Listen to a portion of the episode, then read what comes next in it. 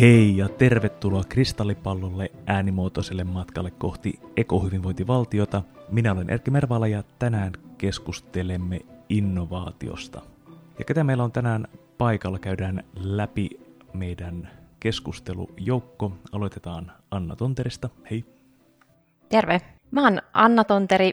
Mä työskentelen vaikuttavuusinvestoimisen osaamiskeskuksessa työ- ja elinkeinoministeriössä. Ja sen lisäksi mulla on ilo ja kunnia olla Orsi-hankkeen advisory boardissa myös tuomassa käytännön näkökulmaa. Ja mun tulokulma Orsi-hankkeen teemoihin ja, ja tähän innovaatioteemaan on, on oikeastaan se, että miten vaikuttavuusperusteinen toiminta, esimerkiksi vaikutusperusteiset hankinnat voi toimia julkishallinnolla yhtenä keinona ohjata muutosta ja myös mahdollistaa innovaatioita. Ja sitten Kirsi. Hei, mä olen Kirsi Hyytinen ja, ja toimin VTTllä äh, Future Proof Society eli tulevaisuusvarma tutkimustiimin vetäjänä. Mä olen taustaltani innovaatiotutkija ja, ja vaikuttavuustutkija ja, ja mun suurin niin kuin, kiinnostuksen kohteeni on se, että miten me voidaan varmistaa ja, ja tukea innovaatiotoimintaa niin, että me voidaan muuttaa, muuttaa yhteiskuntaa niin, että se on samanaikaisesti kestävä ja kansalaisille niin kuin hyvinvointia edistävä. Eli haluan tiet, omalla tutkimustyölläni edistää tällaista holistista lähestymistapaa niin, että me voidaan ottaa nämä taloudelliset, innovaatioiden taloudellinen kasvu ja hyvinvointia edistävät tekijät samanaikaisesti rinnakkain ja tehdä ne näkyväksi. Ja sitten jo aiemmin äh, Orsi-podcastissa mukana ollut Matti.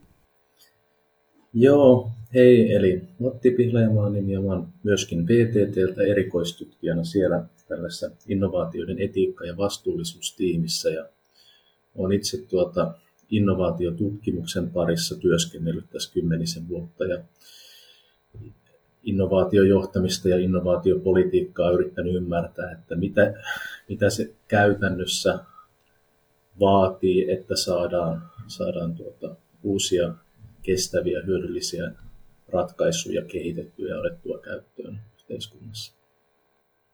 Ja lopuksi tietokirjailija Risto Isomäki.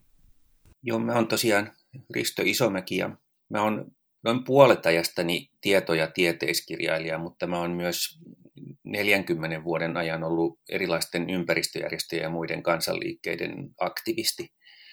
Tällä hetkellä mä vaikutan ennen kaikkea neljässä kansalaisjärjestössä, eli Atmosmare-säätiössä ja Siemenpuu-säätiössä, ympäristö- ja kehitys ryssä ja sitten tällaisessa INSIC-järjestössä, eli International Solar Innovations Council, joka hienosta nimestään huolimatta on edelleen vielä aika pieni suomalais-intialainen verkosto, joka keskittyy siihen, että se yrittää katalysoida tämmöisten myös maailman köyhimpiä ihmisiä auttavien aurinkoenergia-innovaatioiden syntyä. Ja tämän jakson teemana on todellakin innovaatio ja se on laaja teema. Tässä voisi olla jonkinnäköinen pohjustus paikallaan. Haluatko Matti vaikka pohjustaa, mistä puhumme, kun puhumme innovaatiosta? Joo, tämähän on semmoinen niin kuin surullisen kuuluisa käsite kyllä, että, että innovaatioista puhutaan paljon ja se vähän riippuu puhujasta, että mitä sille tarkoitetaan. Se on kärsinyt jo mennä vuosina vähän inflaation koko termi, koska tällaista kaikenlaista innovaatiopöhinää tulee joka suunnalta. Mutta siis ihan, ihan niin pähkinänkuoressa innovaatioihin liittyy, että jotain, kehitetään jotain uutta. Että oli se sitten teknologiaa, tuotetta, palvelua, jotain uusia toimintatapoja, organisoitumistapoja ja niin, että ne saadaan vietyä jotenkin toimivalla tavalla käytäntöön. Et se niin kuin erotuksena siihen, että me vaan keksitään jotain, että meillä on hyvä ajatus, niin kun puhutaan innovaatioista, niin se huomio kiinnittyy siihen, että miten me saadaan ne myös käytännössä toimimaan. Ja siellä pohjalla varmasti on se, että, että meillä on jotain tietoa maailmasta, joka sitten saadaan jollakin uudella tavalla yhdisteltyä niin, että se käytäntöön vietynä ratkaisee sitten jotain haasteita ja parhaassa tapauksessa tekee, tekee vähän tuota maailmasta paremman paikan. Ole hyvä Varisto. Jos, tämän Orsi-hankkeen lähestymistapa on minusta hirveän tärkeää, koska on todella oleellista miettiä yhtä aikaa ilmastonmuutoksen torjuntaa ja sitä, että miten me pystytään säilyttämään nykyisen kaltainen hyvinvointivaltio tai ehkä jopa palauttamaan se sellaiseksi kuin se parhaimmillaan oli, tai ehkä vielä muuttamaan sitä paremmaksi siitä, mitä se huipussaan oli. Mutta nämä ratkaisut tähän ongelmaan, ne määrittyy aika pitkälle sen kautta, mikä tämä tarkka tavoitteen asettelu on. Koska meillä on aika paljon semmoisia teknologioita, jotka auttaa ilmastonmuutoksen torjumisessa, mutta hyvin harvat niistä automaattisesti tukee myös yhteiskunnan muuttamista tasa-arvoisemmaksi ja tuloerojen pienenemistä ja hyvinvointivaltion säilyttämistä. Meillä on jonkin verran tällaisiakin teknologioita. Suuressa osassa maailmaa erityisesti aurinkosähkö on sellainen, koska sen tuotanto on kannattavaa hyvin erilaisissa mittakaavoissa. Meidän nykyinen sähkön tuotantotekniikka on kannattavinta vaan erittäin suurissa mittakaavoissa, eli niin kuin sanotaan gigavatin yksiköissä tai isommissa, joka tarkoittaa sitä, että suuret tuottajat saa sähkönsä halvemmalla kuin pienet kuluttajat, ja tämä tukee tämmöistä ikään kuin subventoi näkymättömällä tavalla hyvin suurisuuntaista ja hyvin vähän ihmisiä työllistävää tuotantoa pienimuotoisemman paikallisemman tuotannon kustannuksella. Ja tämä energiavallankumous, joka on menossa, siis aurinkoenergian läpimurto, se niin kuin suurimmassa osassa, osassa maailmaa se tulee tukemaan tällaista paikallista tuotantoa suuren tuotannon kustannuksella ja lisäämään työpaikkojen määrää, mikä sitten helpottaa hyvinvointivaltion säilyttämistä. Ja meillä on muutamia muitakin esimerkkejä, tämä on ehkä kaikkein selvin niistä. Mutta sitten useimmissa tapauksissa, kun teknologioilla ei ole tämmöistä automaattista hyvinvointivaltion säilyttämistä tukevaa vaikutusta, ja niiden vaikutus voi sitten olla hyvin, hyvin erilainen riippuen siitä, että puhutaanko me siitä, että me halutaan säilyttää meidän oma suomalainen tai pohjoismainen tai eurooppalainen hyvinvointivaltio sitä kautta, että me kehitetään ilmastonmuutoksen torjunnan kautta niin kuin menestyvää vientituotantoa ja että me pärjätään niin kuin tämmöisessä globaalissa kilpailussa tai globaalin kapitalismin nollasummapelissä ja pystytään tätä kautta rahoittamaan hyvinvointivaltiomme. Vai ajatellaanko me tätä asiaa sitä kautta, että koko maailmassa pitäisi pyrkiä kehittämään jotakin pohjoismaiden hyvinvointivaltion kaltaista kaikille maailman ihmisille. Nämä ratkaisut ja keinot, mitä tässä voidaan käyttää, ne voi olla hyvin erilaisia riippuen siitä, että tarkkaan ottaen, miten me tämä tavoitteen asettelu määritellään. Joo, mun mielestä tämä menee ihan niin kuin, tosi, tosi hyvä kommentti ja menee ihan ytimeen ja se niin kuin tavallaan lähestyy myös sitä, että mitä meidän, jos vaikka innovaatiopolitiikalla pitäisi ymmärtää tänä päivänä. Että jos perinteisesti se on, se on lähtenyt sieltä, niin kuin, että pyritään tur- innovaatiopolitiikan kautta turvaamaan talouskasvu ja sitten on pyritty turvaamaan kansallista kilpailukykyä. Että siinä on ollut vahva tämmöinen niin kuin elinkeinopoliittinen vire ja on, on, on toki vieläkin.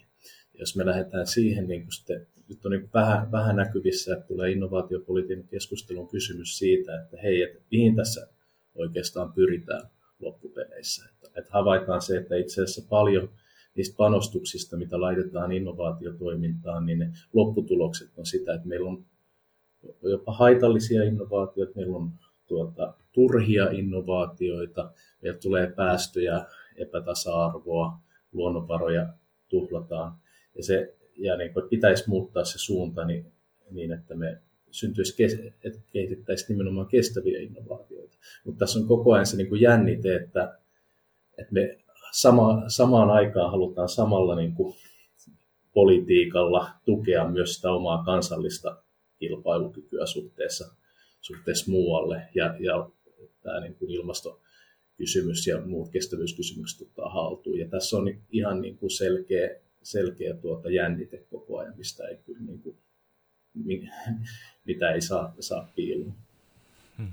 Jatka vaan Kirsi edellisiin puheenvuoroihin liittyen erittäin, erittäin hyvä, hyviä ja, ja kiinnostavia, stimuloivia näkökulmia nousi esiin ja, ja tietyllä lailla niin kuin omasta, oma, omasta taustastakin johtuen ja, ja tota, tutkimuskiinnostuksesta johtuen, niin tietyllä lailla haluaisin nostaa myöskin tähän teknologisen innovaatiot. Usein kun me puhutaan innovaatioita, niin innovaatiosta ja, ja niiden ratkaisu, ratkaisuvoimasta erilaisten niin kuin yhteiskunnallisen, yhteiskunnallisten tai kestävyyshaasteiden osalta, niin fokuksessa on se teknologia ja, ja, ja niin kuin ta- talouskasvu, minkä, minkä sekä Risto että Matti niin kuin hyvin niin kuin problematisoitte niitä omissa puheenvuoroissanne. Ja tietyllä lailla mä itse huomaan miettiväni koko ajan sitä, että kun me e, entistä enemmän mietitään niin kuin, ää, näitä isoja yhteiskunnallisia kestävyyteen liittyviä, ää, ympäristöongelmiin liittyviä haasteita, niin, niin tota, mä, mä vahvasti nostasin siihen myöskin tämän systeemisen innovaation, sosiaalisen innovaation ja palveluinnovaation innovaation niin kuin käsitteet siihen rinnalle.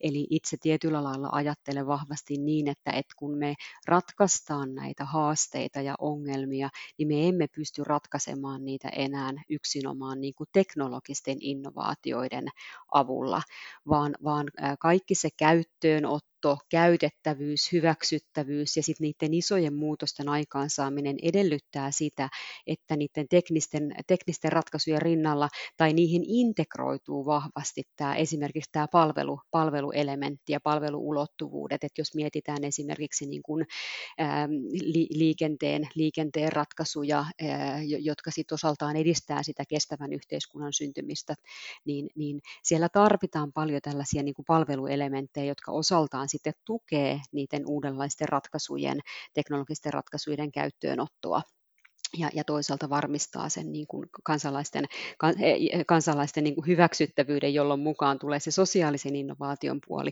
että me osallistetaan tietyllä lailla kansalaiset, käyttäjät kehittämään niitä ratkaisuja ja sitä kautta varmistetaan, varmistetaan se hyväksyttävyys. Tämä oli niin kuin tavallaan se toinen näkökulma, että kun me puhutaan innovaatiosta, niin mitä me, mitä me niin kuin, mistä me puhutaan. Ja sitten se toinen, toinen näkökulma, mikä mulle tuli tästä näistä aikaisemmista puheenvuoroista myöskin niin kuin mieleen, mitä, mitä hienosti problematisoitte, on se, että kun me pohditaan sitä niiden hyötyjä, innovaatioiden hyötyjä, eli, eli Matti, Matti taisi nostaa sen esiin, että siellä on vahvasti ollut aikaisemmin fokuksessa just se, niin kuin se talouskasvu ja sen hyödyn vaikutusten arvioiminen niin kuin performanssin, taloudellisen performanssin niin kuin kautta.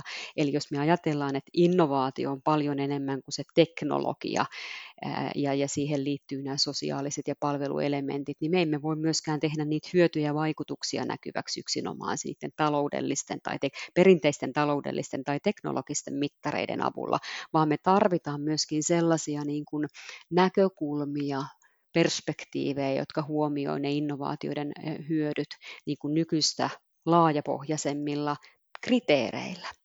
Eli, eli nimenomaan, että sen taloudellisen, taloudellisen hyödyn rinnalle tarvitaan näitä, näitä mittareita tai kriteereitä, jotka ottaa sen niin kuin kestävyyden hyvin laajapohjaisesti huomioon ja kiinnittää näihin sosiaalisiin ja hyvin, hyvinvoinnin niin kuin laaja-alaisiin ulottuvuuksiin huomiota. Hmm. Niin ja varmasti myös sit kansallisesta kansainväliseen ja sitten tavallaan myös toiseen suuntaan kansallisesta sit kunnalliseen tai kaupunkikohtaiseen. Ää, oliko Annalla tähän? Ki- joo, ki- kiitos Kirsi. Tosi hyvin nostit esiin erilaiset innovaatiot. En tiedä, voiko puhua innovaatiotyypeistä, mutta, mutta joka tapauksessa sama, samalla tavalla Matti aiemmin, mä jaan ton, ton näkemyksen hyvin vahvasti, että me tarvitaan niin kuin erilaisia innovaatioita. Me tarvitaan totta kai teknologisia innovaatioita, mutta, mutta yhtä lailla sosiaalisia, yhteiskunnallisia ja, ja ennen kaikkea systeemisiä innovaatioita. Ja, ja tosi olennaista on se, että mi, miten me pystytään niin kuin, ja osataan kytkeä yhteen erilaisia innovaatioita. Se mä uskon, että, että tulee niin kuin ratkaisemaan aika pitkälti sitä, että miten me tullaan, tullaan selviytymään ja, ja miten me tosiaan saadaan myös yhdistettyä niitä erilaisia tavoitteita, joita, joita meillä yhteiskunnassa on. Et meidän pitäisi pystyä niin kuin samaan aikaan muuttamaan toimintaa, rakenteita, yksilöiden käyttäytymistä ja nämä kaikki toiminta, nämä kaikki muutokset pitäisi suuntautua siihen yhteiseen tavoitteeseen niin, että, että me todella saataisiin sitä isompaa muutosta aikaan. Ja tämä tietysti vaatii aika paljon sitten ymmärtä, ymmärrystä, paitsi siitä, siitä teknologiasta, mutta, mutta juuri ihmisten käyttäytymisestä ja, ja niistä rakenteista ja miten meidän, meidän systeemit tällä hetkellä toimii. Ja se, mitä, mitä mä tässä paljon, paljon olen miettinyt ja mietin, on se, että, että tunnistetaanko me, mihin me niitä uusia innovaatioita niin tarvitaan ja minkälaisia innovaatioita.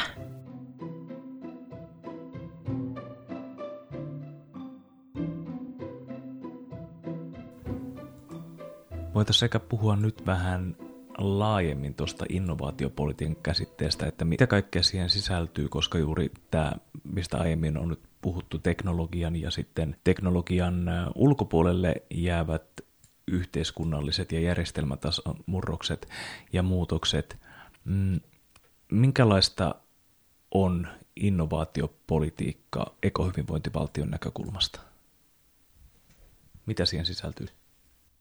Tämä, tämä niin kuin että mitä se olisi ekohyvinvointivaltion näkökulmasta, niin se on kyllä hyvä kysymys. Että voisi ehkä lähteä siitä, että mitä niin kuin innovaatiopolitiikka yleensä on. Ja se, se, sekin itsessään on aika tuota, semmoinen monimutkainen juttu. Että, että puhutaan usein tutkimus-, kehitys- ja innovaatiopolitiikasta. Että siellä on niin kuin kaikkeen liittyen tota, perustutkimusta, että miten tietoa, tieteellistä tietoa tuotetaan, mikä nähdään olevan siellä niin kuin usein, usein innovaatioiden niin kuin taustalla, miten niitä kehitetään eteenpäin, miten niitä kaupallistetaan, miten me saadaan meidän yritykset tuota kasvamaan innovaatioiden kautta.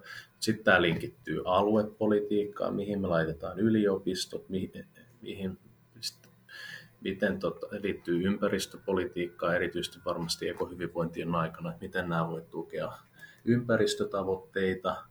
Ää, nyt meidän niin kuin, viimeisin ää, tutkimus- ja innovaationeuvoston tuota, tämmöinen ulostulo korosti hyvin paljon tuota, julkisen sektorin uudistumista, että sen pitäisi olla innovaatiopolitiikan tavoite.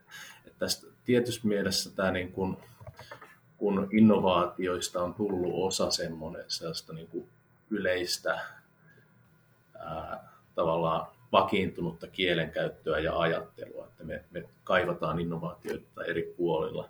Niin mun mun niin kuin fiilis on, että se on myös se niin kuin innovaatiopolitiikka vähän tuota, että se ei ole enää semmoinen yksi kokonaisuus, joka tuntuisi olevan hallussa kenelläkään, vaan se on hajaantunut muiden politiikan alojen alle ja osaksi eri toimialoja. Että jos lukee jotain sektorisuunnitelmia, vaikka jotain liikennealan tulevaisuuden kuvia, niin siellähän ne innovaatiot on sisällä. Mitä se kokonaisuudessa on ja kuka siitä niin kuin innovaatiopolitiikasta, vaikka esimerkiksi Suomessa on vastuussa, niin se on sitten niin kuin hankalampi kysymys. Jatka vaan Kirsi. Mä oon ihan, ihan täsmälleen samaa mieltä. Anna ja, ja Matti Kumpanenkin nostitte hyviä, hyviä näkökulmia tuohon ja sy, syötitte, mikä, mikä sai mut ajattelemaan sitä, että, että, että koko innovaatiopolitiikan käsite tai innovaatiopolitiikka itsessään on niin kuin murroksessa ja on varmaan syytä niin kuin keskittyä myöskin haastamaan, haastamaan nimenomaan sitä, että mitä me sillä tässä uudessa tilanteessa, jota tuossa aikaisemmin, aikaisemmin kaikissakin puheenvuoroissa maalattiin, niin mitä, se, mitä sen tulisi olla tässä uudessa, tilassa, uudessa tilanteessa tai tällaisessa niin kuin murroskohdassa, systeemisen murroksen kohdassa. Ja, ja Matti nostit siihen, siihen liittyen niin kuin hyvinkin paljon jo elementtejä esiin, eli, eli nimenomaan tämä, tämä holistisuus ja, ja niin kuin kysymyksinä, että mitä, miten me voidaan edistää sitä sellaista kokonaisvaltaista systeemistä muutosta ja toisaalta kenellä se tai keillä kaikilla se pitäisi olla, olla käsissä ja miten me tavallaan huomioidaan, huomioidaan nämä eri muutos niin kuin eri tasoilla yhteiskunnassa aikaisemmin esiin nostetut niin kuin globaali, kansallinen, alueellinen ja y- yrityskohtainen, ekosysteemit, organisaatiot ja aina yksilöihin asti. Eli miten me voidaan varmistaa sillä politiikalla, miksikä me sitä kutsummekaan, niin, niin se, että me, me viedään niin kuin sitä muutosta, systeemistä muutosta eri toimintatavoilla eteenpäin. Et, e, omalta osaltani lähinnä niin kuin tulee mieleen paljon, paljon kysymyksiä, jotka tietyllä lailla haastaa sitä perinteistä innovaatiopolitiikan ajatusta ja käsitettä, mutta ei, ei toistaiseksi niin kuin vastauksia ole tähän, tähän antaa. Joo, ihan samaa, samaa tota, pohdintaa ja, ja mietin sitä, että kun varmaan meillä on suhteellisen niin kuin laajasti jaettu käsitys siitä, että, että, että nämä on tämmöisiä innovaatioekosysteemejä, joita meidän pitäisi pystyä rakentamaan tai, tai luoda alustaa niiden rakentumiselle, ja siellä on sit paljon niin kuin vuorovaikutusta ja, ja niin kuin toisiinsa linkittyneitä toimintoja ja toisiaan niin kuin tukevia ja toisiaan tarvitsevia, niin miten me tämmöistä ekosysteemiä on varmaan niin kuin selvää, että tätä ei voi niin kuin julkinen sektori suoraan johtaa tai, tai ohjata. Se on tavallaan sen mm, ekosysteemin niin kuin luonteenkin vastasta, mutta silti varmasti samaan aikaan ollaan niin kuin laajasti sitä mieltä, että, että julkisella sektorilla edelleen ää, on tärkeä rooli näiden ekosysteemien rakentamisessa ja, ja kehittämisessä ja sitä kautta innovaatioiden mahdollistamisessa ja, ja niiden niin kuin edistämisessä. Mutta mikä tässä on niin kuin kenenkin rooli? Tästä oli mun mielestä aikaisemmassa kristallipallojaksossa, jossa keskustelitte yritys vastuusta, niin, niin myös mielenkiintoista pohdintaa siitä, että, että millaisia, pitääkö me niin roolittaa uudelleen tai, tai tapahtuuko se roolitus niin kuin sektoreiden välillä itsestään ja mit, mitä me oikeastaan niin kuin halutaan. Ja jotenkin mä ajattelen, että lopulta kuitenkin taas tullaan siihen tavoitteen määrittelyyn, joka tässä melkein jokaisessa puheenvuorossa on tullutkin, että et, et mit, mitä me tavoitellaan, meidän pitäisi pystyä niin kuin hyvin selkeästi ja kirkkaasti se kertomaan, jotta me sitten pystytään rakentamaan sellaisia ekosysteemejä ja ohjaamaan sitä kohti, kohti niitä yhteisiä mm, tavoitteita. Joo, tässä niin tämä, nämä kysymykset ohjauksesta ja, ja, ja vastuunjaosta näissä niin kuin systeemeissä on, on ihan kriittisiä ja menee ehkä tämän niin kuin, siihen, jos pohditaan kysymystä siitä, että mitä se tulevaisuuden innovaatiopolitiikka voisi olla, niin menee ihan siihen ytimeen, että, että nythän on paljon niin kuin hahmoteltu tällaisia eri, eri ajatuksia. Pitäisi olla vaikka missiolähtöistä innovaatiopolitiikkaa, että meidän pitäisi ottaa tällaiset vähän niin kuin kuulentotyyliset niin kuin suuret yhteiskunnalliset missiot ja, ja niin kuin jotka on selkeästi tavallaan muotoiltuja ja voidaan niin kuin sitten panostaa niiden saavuttamiseen tai, tai, tai ne pitäisi niin kuin olla transformatiivista innovaatiopolitiikkaa, niin pitäisi tällaisia kestävyyssysteemisiä muutoksia pystyä draivaamaan kestävyys- tai niin kuin innovaatiopolitiikan keinoja. Ja tämä on niin kuin iso kontrasti siihen, mitä, me ollaan, mitä on aikaisemmin ajateltu.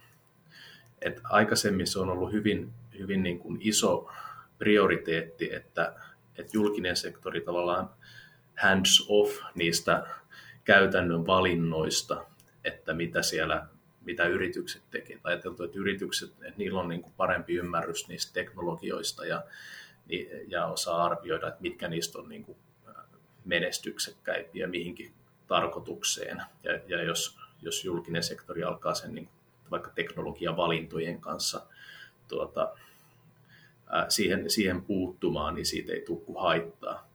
Ja, ja varmasti niin kuin vieläkin on se, tällä tasolla se ajatus, ajatus läsnä, mutta nyt, nyt tulee niin kuin ihan uudella tavalla se kysymys siitä, että jos me halutaan kuitenkin jollakin tavalla ohjata niiden innovaatio, innovaatiotoiminnan sisältöä, että mihin, minkä tyyppisiä innovaatioita kehitetään ja mihin haasteisiin, mihin ongelmiin rat, haetaan ratkaisuja, niin se kysymys siitä, että miten me voidaan ohjata, mikä on se oikea taso konkreettisesti ohjata ää, ja suunnata sitä, tätä toimintaa, niin se, se, niin kuin, se tulee tässä ihan, ihan keskeiseksi tavoitteeksi, että, että halutaanko me vaikka tuotekehitystukia ohjata sen, sen niin kuin, että annetaan rahaa sellaisille, joista nähdään, että tulee, tulee niin kuin toivottuja vaikutuksia ja mi, miten me käytännössä tehdään, minkälaisia ongelmia semmoisessa valinnassa tulee.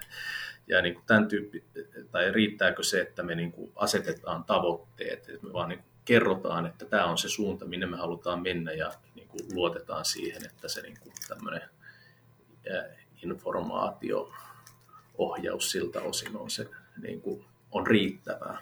Joo, Joo, mulle oikeastaan tuli sellainen, sellainen niin kuin näkökulma ja ajatus myöskin tästä mieleen on se, että, että, että niin, että kuka sen tavoitteen asettaa, missä se tavoite asetetaan ja, ja tietyllä lailla, että missä määrin me voidaan myöskin niin kuin tiedolla ja toimintatavoilla niin kuin tuoda toimijat yhteen siten, että siellä asetetaan myöskin ne tavoitteet tai, tai niin kuin, m- miten halutaan niitä haasteita ratkaista, niin ne tavoitteet asetetaan myöskin yhdessä.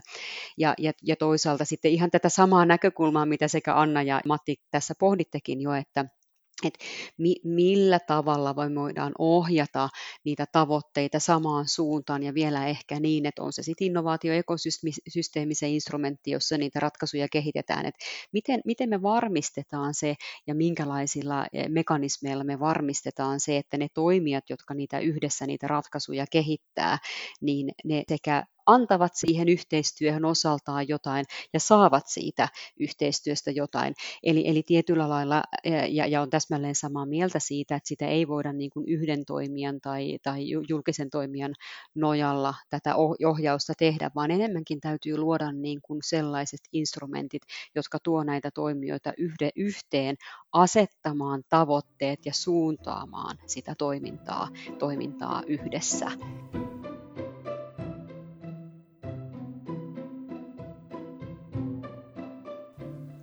Mitä tarkoitetaan tulevaisuusvarmalla ää, yhteiskunnalla tai future-proof society? Mä ajattelen sen future-proof society, tulevaisuusvarma yhteiskunta, ää, se pitää sisällänsä sen ajatuksen siitä, että me, me halutaan luoda edellytykset kasvun uudistumisen ja hyvinvoinnin, tai kasvulle uudistumiselle ja hyvinvoinnille. Ja sitä varten me tarvitaan erilaisia uudenlaisia ohjausmekanismeja. Me tarvitaan paljon sellaista erilaista tietoa, jotka tukee ja auttaa suuntaamaan päätöksentekoa ja ratkaisuja siihen, siihen tavoiteltuun suuntaan. Mä, mä itse ajattelen, sen, ajattelen siinä niin, että meillä tarvii olla niin kuin laajapohjainen, holistinen ymmärrys nimenomaan siitä systeemisen muutoksen kokonaisuudesta. Me tarvitaan, me tarvitaan tietoa tulevaisuudesta, ennakointitietoa, me tarvitaan niin kuin jatkuvaluonteista arviointia, monitorointia, seurantatietoa siitä, että onko se suunta oikea, onko vauhti, vauhti sopiva. Ja meidän tarvii osallistaa paljon erilaisia toimia toimijoita asettamaan niitä tavoitteita tulevaisuuteen ja toisaalta tekemään sit sitä jatkuvaluontoista arviointia siitä, siitä sopivasta suunnasta ja vauhdista. Eli, eli tietyllä lailla mä niin kuin ajattelen näin, että, että, että luodaan vahvalla tietopohjalla ää, niin kuin ymmärrystä, ymmärrystä päätöksenteon tueksi ja otetaan se tieto oikeasti käyttöön osana sitä päätöksentekoa ja johtamista.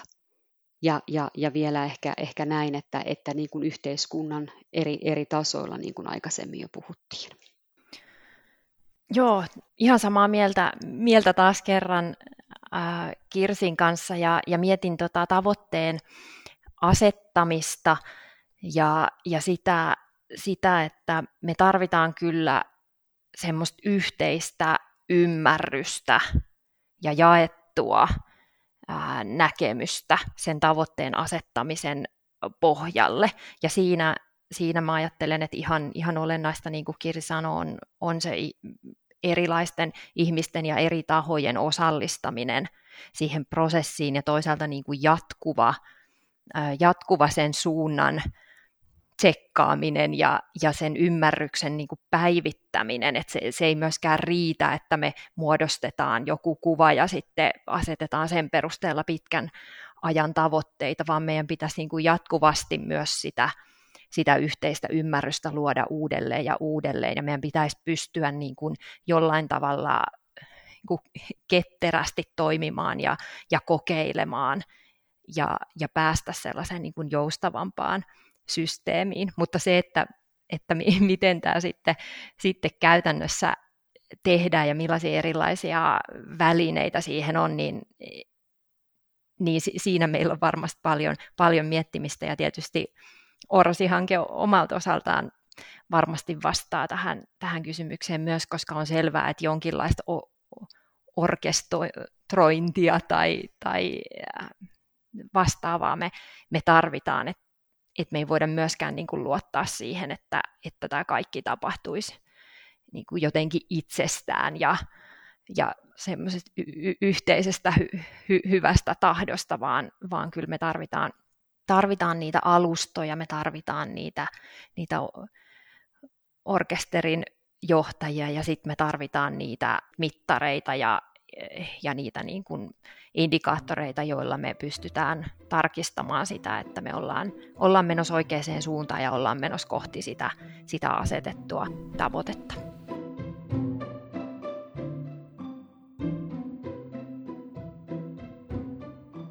Otetaan seuraavaksi tällainen käsite, mikä ehkä nyt on jo kärsinyt aika lailla inflaatiota, mutta mi- mistä puhumme silloin, kun me puhumme disruptiosta, että tulee joku uusi innovaatio, joka aiheuttaa markkinoille, yhteiskunnassa tai missä tahansa disruptiota. Mikä on disruptio ja miksi siihen pitäisi pyrkiä ja pitäisikö siihen pyrkiä? Ota varista. Meillähän on nykyään vähän semmoinen ajatus, että kun keksitään joku hyvä innovaatio tai tekninen ratkaisu johonkin esimerkiksi ilmaston lämpenemisen osa-alueeseen, niin markkinat tavallaan hoitaa asian automaattisesti kuntoon ja se pääsee niin kuin iteltään aina niin kuin tunkemaan sieltä läpi ja korvaamaan vanhat teknologiat. Ja silloin kun tämmöinen niin kuin parempi teknologia korvaa vanhat teknologiat, niin silloinhan se on tämmöinen hyvänlaatuinen disruptio, se hyvällä tavalla muuttaa kaiken. Mutta itse asiassa näin käy niin kuin automaattisesti suhteellisen harvoin, ainakaan kauhean nopeasti. Meillä on joitakin semmoisia teknologian alueita, missä niin kuin valtavan suurilla niin kuin liiketoiminnan alueilla on erittäin iso omakohtainen intressi edistää niin kuin suuntamuutosta.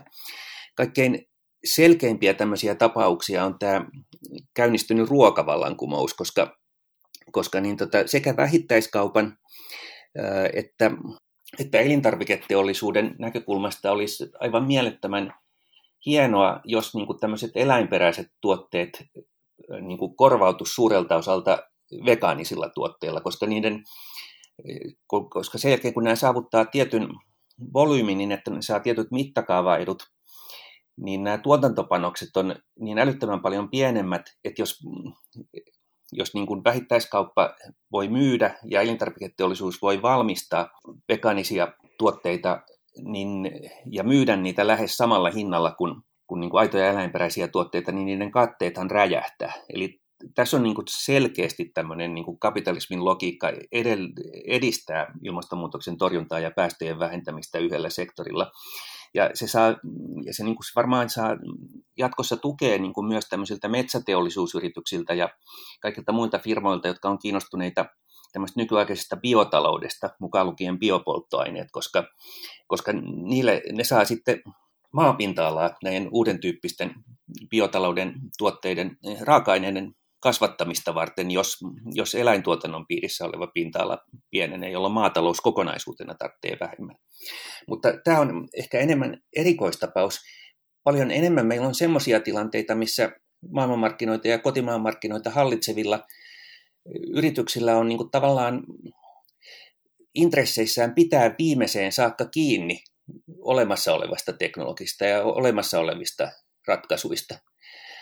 Ähm, kaikkein karmein tilanne meillä on rakennusteollisuuden puolella, missä meillä olisi niin kuin vuosikymmeniä ollut olemassa teknologioita, joilla, joilla niin tota rakennusten ilmastoa lämmittävät päästöt olisi voitu laskea pieneen murtoosaan nykyisestä eristämällä ne uuden tyyppisillä supereristeillä ulkoapäin, joka olisi myös ratkaissut nämä homeongelmat.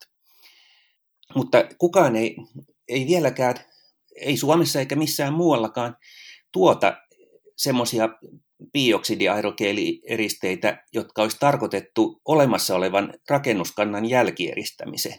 Siis semmoisia materiaaleja, joilla, joita tarvittaisiin ehkä kymmenen kertaa ohuempi kerros kuin, kuin mitä tarvitaan, jos talo halutaan eristää lasivillalla tai solumuovilla, joista voitaisiin tehdä esimerkiksi levyjä, niin kuin, jotka tiimataan ulkopintaan pienin kustannuksin tai jotain rappauksen tavoin käytettävää, mutta mut suunnattoman hyvänä lämpöeristeenä toimivaa materiaalia. Rakennusteollisuudella ei yksinkertaisesti ole intressejä tehdä tällaista, koska tällaisen niin kuin ilmaston lämpenemisen torjunnan näkökulmasta tavattoman tärkeän uuden tekniikan käyttöön ottaminen pienentäisi niiden katteita. Ja meillä on samanlaisia ongelmia aika monilla muillakin sektoreilla. Sähköautojen puolella tai niin kuin liikennesektorin puolella kaikki länsimaiset autojen valmistajat viimeiseen asti tappeli sähköautojen tulemista vastaan, koska ne näki, miten paljon se pienentäisi niiden, niiden liikevaihtoa ja katteita pitkän päälle. Ne muutti suuntaansa vasta, kun Kiinan kansantasavalta ilmoitti, että se siirtyy joka tapauksessa sähköautoihin muutaman vuosikymmenen kuluessa, jolloin niin kuin länsimaisten autojen valmistajien niin kuin valinnat oli se, että ne siirtyy sähköautoihin ja menettää ison osan liikevaihdostaan, tai ne jättää koko autoteollisuuden kiinalaisille, jolloin ne menettää koko liikevaihtonsa. Eli silloin ne muutti, muutti linjaansa.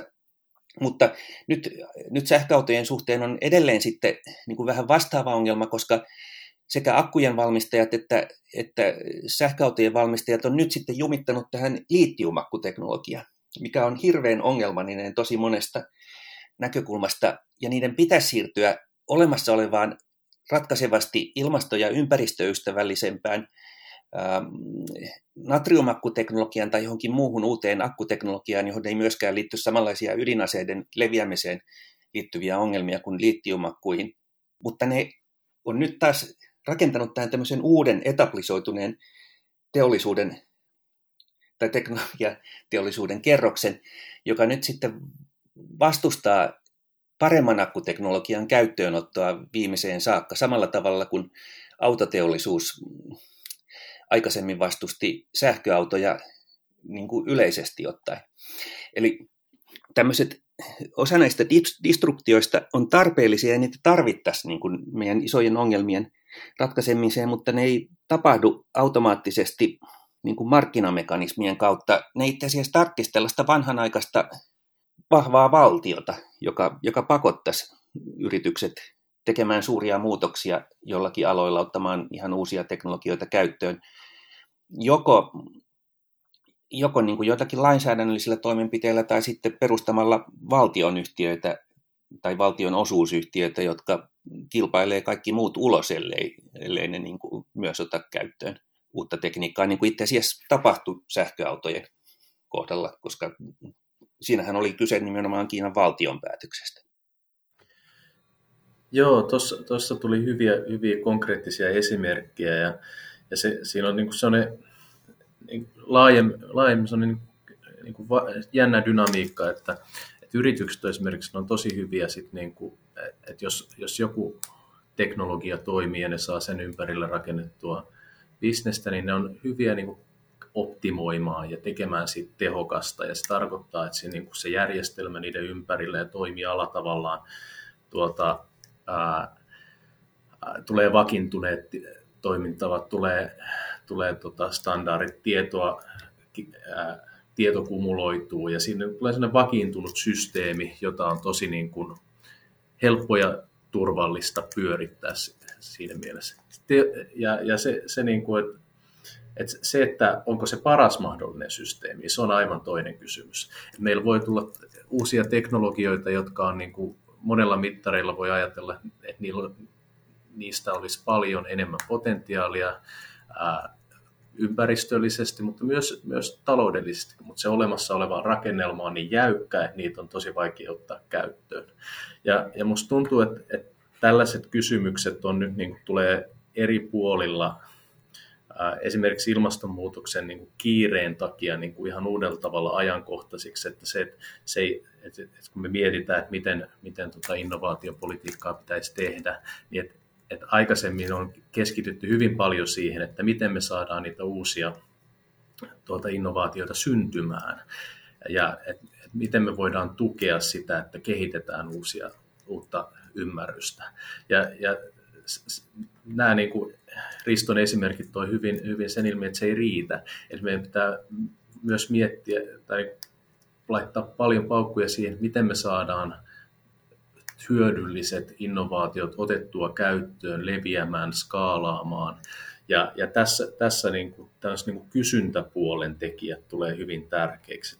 Voidaanko me ää, julkisen hallinnon puolesta ostaa referenssejä, pilotteja, jotka niin kuin me saadaan konkretisoitua ne hyödyt uusista jutuista. Voidaanko me hankkia asioita laajemmin niin, että, että, että tietyt hyödylliset innovaatiot leviää, voidaanko me luoda sellaista sääntelyä ja lainsäädäntöä, joka ensinnäkään niin kuin ei sulje pois uusia hyödyllisiä innovaatioita tai jopa niin kuin tukee niiden edistymistä. Et, et paljon siihen, niin kuin, et, et se, että niitä syntyy semmoisia innovaatioita, joissa on paljon potentiaalia, niin se on vasta se niin kuin ensimmäinen askel siinä, että niistä saadaan oikeasti niin kuin jotain laajempaa hyötyä irti.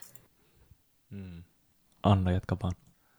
Joo, hyviä, hyviä pointteja tai hyviä esimerkkejä Risto ja, ja hyviä pointteja. Matti, mietin, mietin ihan samaa tuosta, kun jo aiemmin keskustelin että innovaatiopolitiikan niin kuin roolista ja, ja mitä se on, onko se yhtenäinen kokonaisuus ja mi, mitä kaikkea sen pitäisi pitää sisällään, niin mun mielestä nimenomaan meidän pitäisi niin kuin jotenkin pystyä paremmin ymmärtämään, että miten ne innovaatiot on osana sitä isompaa kokonaisuutta ja mitä muuta me tarvitaan kuin niitä, jos voi sanoa, perinteisiä innovaatiopolitiikan keinoja, että millä kaikilla muilla osa-alueilla yhteiskunnassa, missä eri säädöksissä, missä toimintatavoissa meidän pitäisi ottaa huomioon se, että me saataisiin niitä uusia innovaatioita ää, käytäntöön. Ja, ja hyvä, kun nostit Matti, Matti esiin myös tuon kysyntälähtöisyyden ja kysyntävetoisuuden, että, että miten, mikä on esimerkiksi julkisten hankintojen rooli siinä, että, että saadaan niitä innovaatioita käytäntöön ja, miten me voitaisiin ja voitaisiinko me hankkia niin kuin isompia kokonaisuuksia ja voitaisiko me niin kuin hankkia, hankkia niitä vaikutuksia, sitä haluttua lopputulemaa, sitä tulevaisuutta, jotta ei kävisi niin, että meillä on niitä innovaatioita, mutta me ei saada niitä toimimaan tai me ei saada niitä niin kuin, ää, toimintaan ja skaalattua, koska meillä on, on tekijöitä, jotka sitten taas vetää ehkä toiseen suuntaan ja, ja estää niiden käytäntöön ottoa, että miten me voitaisiin myös niin kuin sieltä kysyntäpuolella miettiä sitä, että me otettaisiin niin kuin laajempia kokonaisuuksia hankintojen kohteeksi.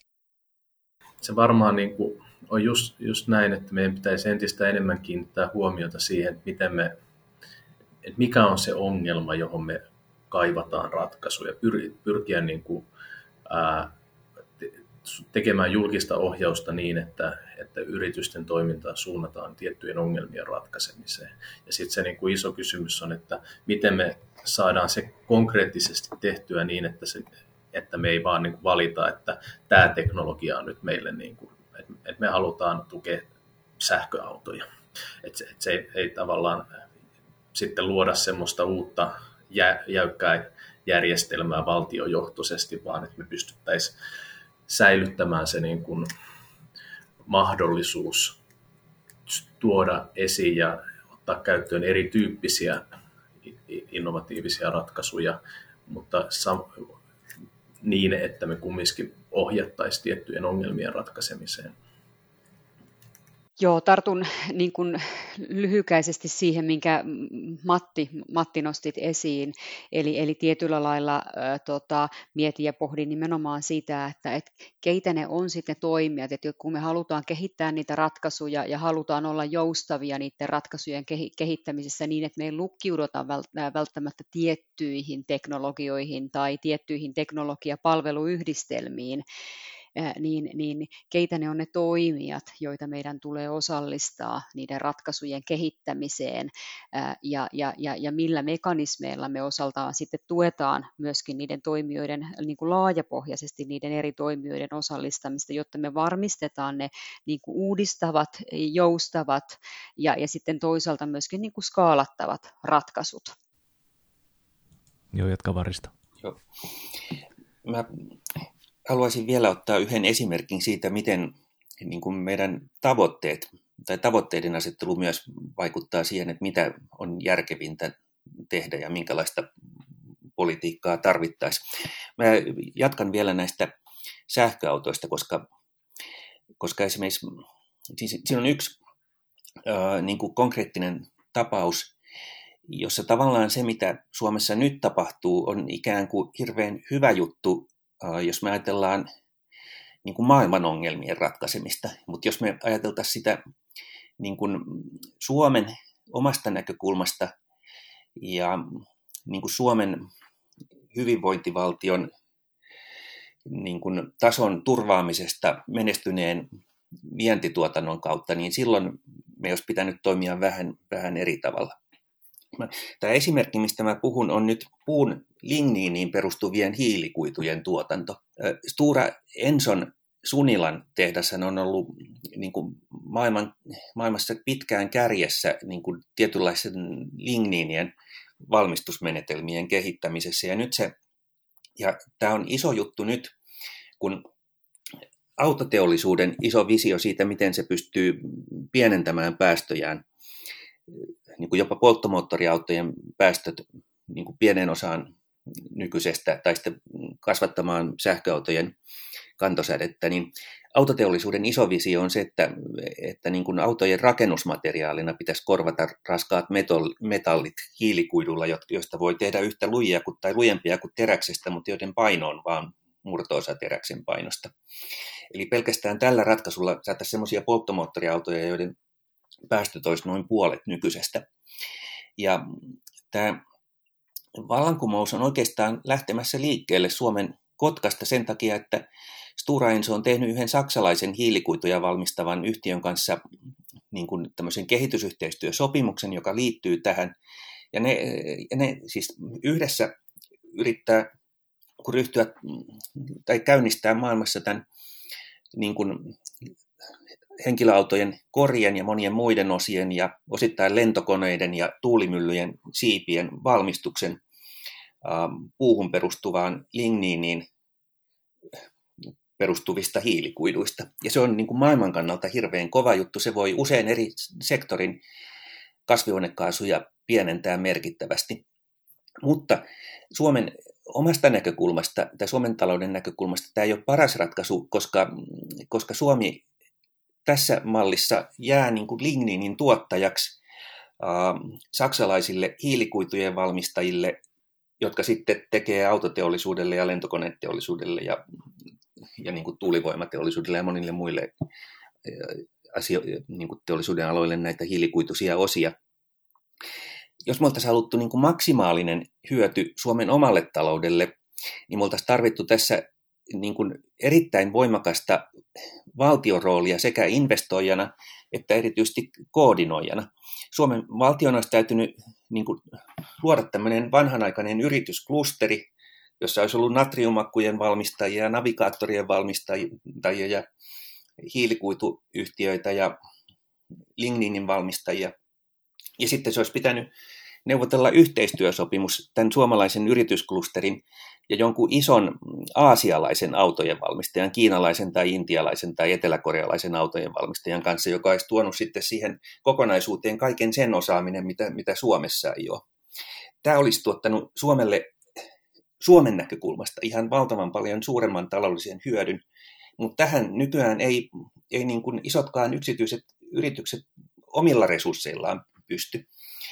Tällaisen on, tällainen on mahdollista ainoastaan silloin, kun valtiolla on kyky ja halu tehdä tämmöistä niin kuin hyvin pitkälle menevää ja määrätietoista pitkäjännitteistä teollistamispolitiikkaa, joka itse asiassa on osittain kielletty Euroopan unionin nykyisten säädösten puitteissa, mutta jota kaikki merkittävät Aasian maat harrastaa, tai menestyvät, taloudellisesti menestyvät Aasian maat harrastaa edelleen.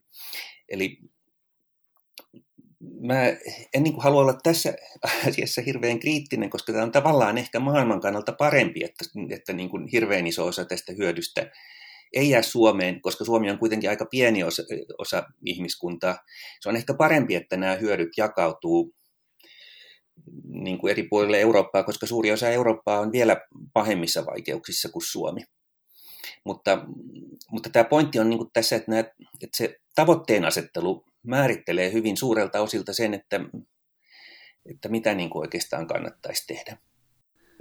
Tämä oli erittäin hyvä, hyvä ja niin kuin konkreettisenkin esimerkin kautta Risto kuvasit mielestäni sitä, että miten me asetetaan, miten me saadaan niin kuin tavoitteet sillä lailla niin kuin tasapainoon, että me voidaan ottaa siellä niin kuin nämä elinkeinopoliittiset tavoitteet huomioon, kansallinen versus niin kuin globaali, tai, tai sitten elinkeinopoliittiset tavoitteet ja kasvua, uudistumista niin kuin taloudellisessa mielessä tarkastelevat tai niihin fokusoivat tavoitteet versus sitten nämä hyvinvointitavoitteet.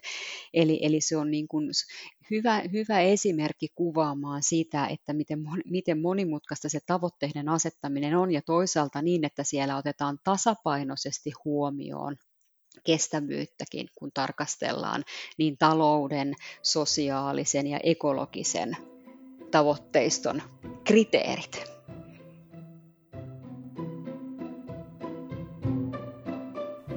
Yksi innovaatioon liitetty myytti on tällainen, että ajatellaan, että maailma on tuhoutumassa, koska ilmastonmuutos jyllää ja pahenee entisestään, mutta sitten tulee joku neropatti, joku, joka innovoi, koska ihmiskunta on aina ollut sellainen, joka menee eteenpäin ja keksijänä ratkaisun on hoidettu pois otsoniaukot ja muut tällaiset, niin nyt me sitten tarvitsemme vain tällaisen uuden innovaation, joka pelastaa meidät kaikki. Tällainen äh, usko teknologiaan ja usko talouden ja markkinoiden ratkaisuun on edelleen vahvasti esillä meidän yhteiskunnassa ja, ja siinä, miten me ajatellaan, ajatellaan teknologioita. Että tämä on sivut tämänkin keskustelun aikana paljon, mutta onko tämä näin? Onko tämä myytti todenmukainen? Voimmeko me luottaa siihen?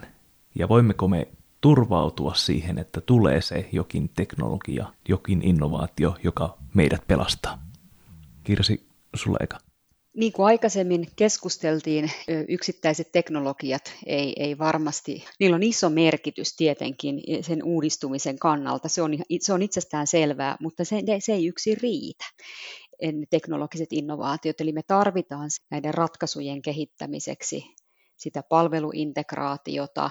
Meidän tarvii ymmärtää se, ne innovaation sosiaaliset ulottuvuudet siihen ja siihen liittyen. Niillä on iso merkitys, että jotta me otetaan tämä sosiaalinen ja systeeminen ulottuvuus huomioon, niin niillä on erittäin iso merkitys nimenomaan sen innovaatioiden skaalaamisen ja käyttöönoton kannalta. Eli ehkä se oma näkökulmani tähän keskusteluun on, että Kyllä, teknologisilla innovaatioilla on valtava merkitys, mutta ne ei yksin riitä näiden haasteiden ratkaisemiseksi, vaan tarvitaan muuta. jotta ne tulee käyttöön otetuksi ja skaalatuksi. Taisi olla Matti ensin ja sitten Risto. Siis mun mielestä tässä, tässä on niin kuin pari, pari kriittistä pointtia, mitä olisi hyvä ottaa huomioon. Ensinnäkin se, että, että monissa, monissa tilanteissa ei meillä ole pulaa niistä ratkaisuista, että meillä on paljon hyviä ratkaisuja. Että enemmän kyse siitä, että otetaanko ne ratkaisut käyttöön ja missä mittakaavassa. Että se, että, että jos, jos meille tulee joku uusi, uusi mahtava teknologia, niin jos se, jos se jää sinne jonnekin autotalliin, missä niitä tämän Silicon Valley-arkkityypin mukaan rakennellaan, niin jos se jää sinne, niin ei se, ei se hyödytä ketään. Ja vaikka siitä tuota, niitä saisi näkyviinkin, niin niin kuin tässä on keskustelussa käyty läpi, niin on paljon sellaisia voimia, jotka toimii sitä vastaan, että niitä otetaan käyttöön. Se vaatii aktiivista toimia. Ja to, toisaalta laajemmin on kyse myös siitä, että, että ei pitäisi suhtautua innovaatioihin liian naivisti ja ylioptimistisesti, että kokonaisuutena ne tuottaa, se miten innovaatiota edistetään ja niin se tuottaa hyötyjä ja haittoja ja pitäisi myös varmistaa, että ne hyödyt ylittää haitat. Hmm. Useimmilla sektoreilla meillä on jo olemassa tarvittava teknologia, jos me halutaan niin kuin pienentää meidän kasvihuonekaasupäästöjä ja vähentää muita ympäristöongelmia. Mutta on olemassa joukko sellaisia alueita, missä meidän parhaat olemassa olevat teknologiat ei vielä ole ollenkaan tarpeeksi hyviä. Eli, eli on sellaisia alueita, missä me tarvitaan uusia innovaatioita kipeästi, jos me halutaan selviytyä kunnialla tästä ilmasto-ongelmasta esimerkiksi.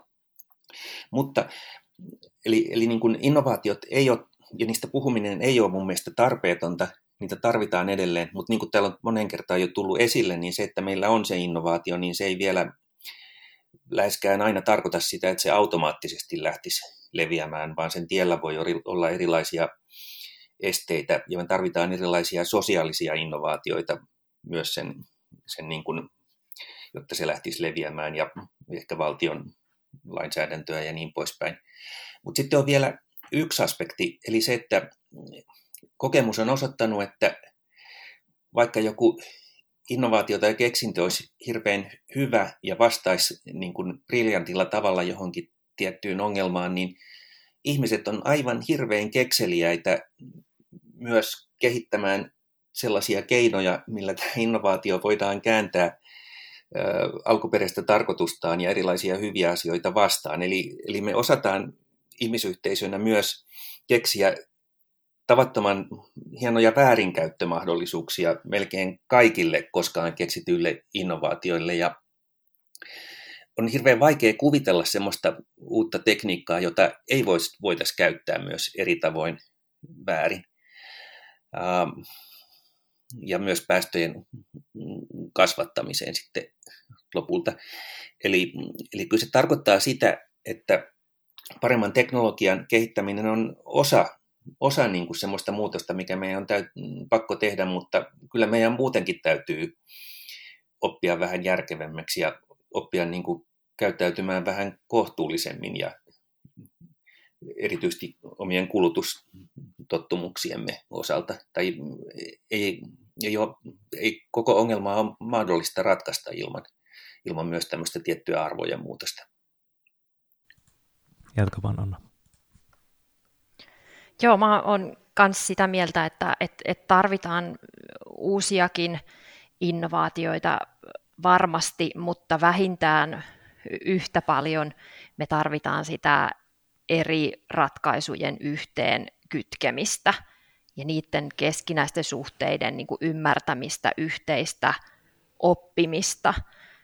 Ja jotta tämä olisi mahdollista, niin me tarvitaan avoimuutta, tiedon avaamista, sen jakamista ja kannusteiden luomista ja asettamista sille yhteiselle tekemiselle ja sille, että me saadaan, saadaan suunnattua niitä innovaatioita ja, ja tekoja ja muutoksia kohti yhteistä tavoitetta.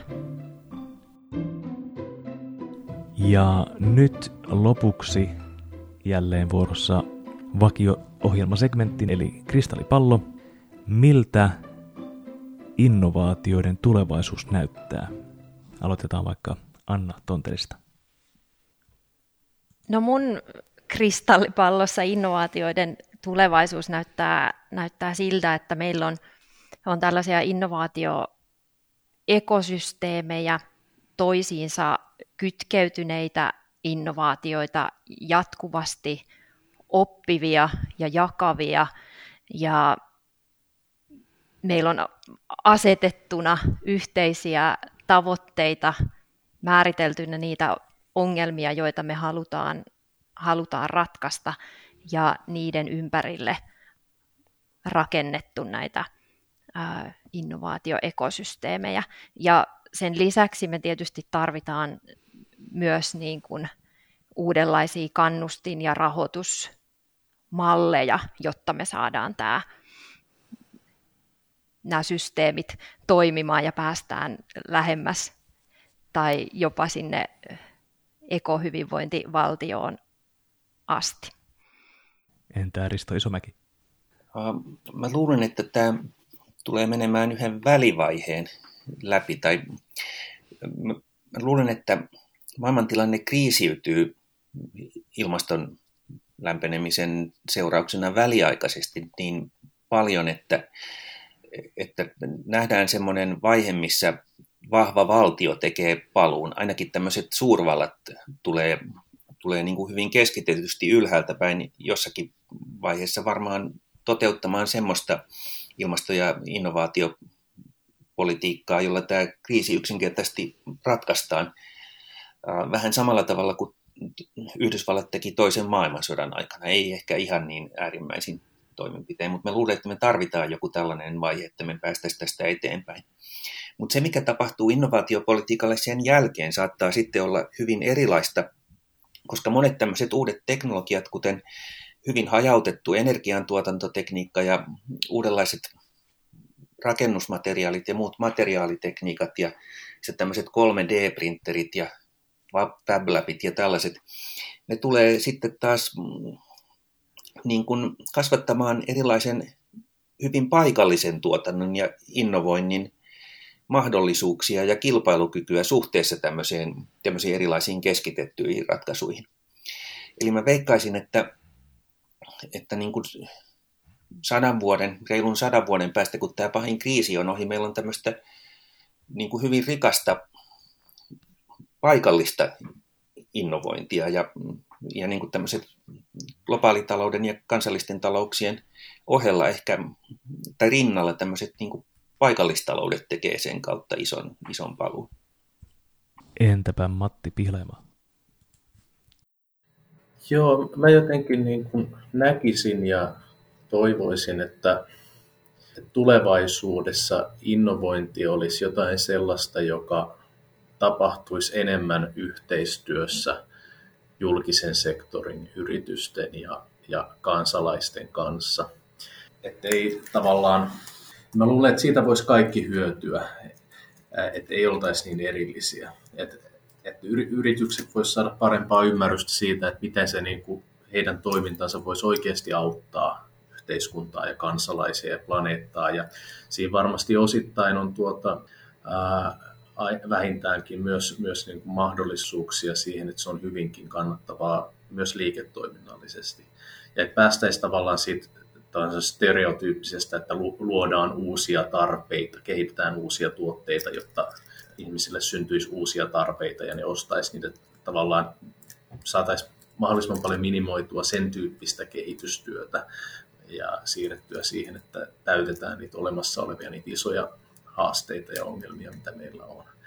Ja, ja näin, näin myös niin kuin, että saataisiin sitä tietoa välitettyä eri, eri osapuolten välillä mahdollisimman sujuvasti ja sitä kautta niin löydettyä tapoja mennä yhteen, yhteiseen suuntaan.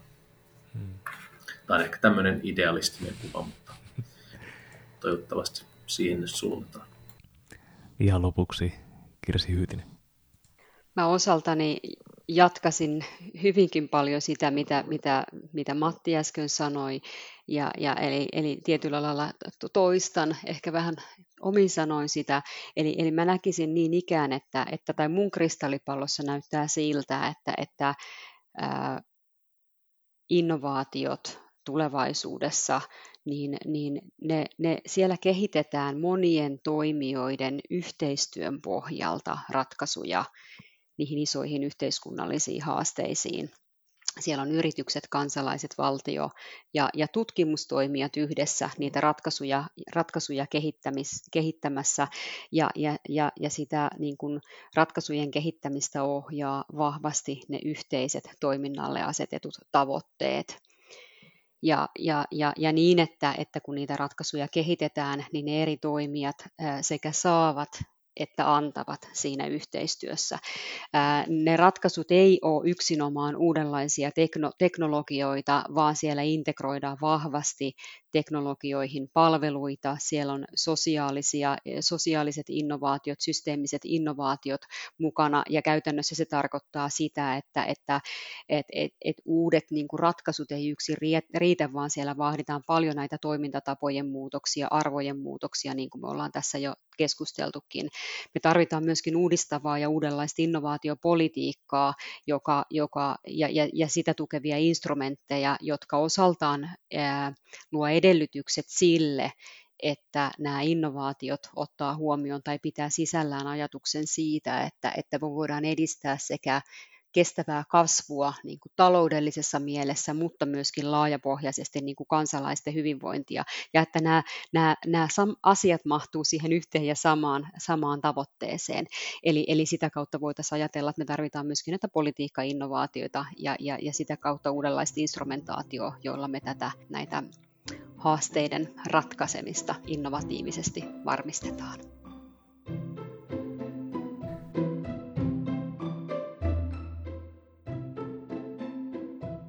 Tällaisia ajatuksia innovaatio herätti Kristallipallossa tällä kertaa.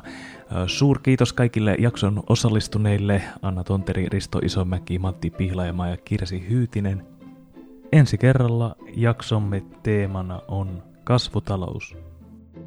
ecowelfare.fi, sieltä löytyy meidän muut jaksot myös Spotifysta, Apple Podcastista, vaikka vallan mistä nyt podcastia yleensä kuuntelettekaan. Lähettäkää meille palautetta orsi at ympäristö.fi. Minä olen Erkki Mervaala. Ensi kertaan. Hei hei!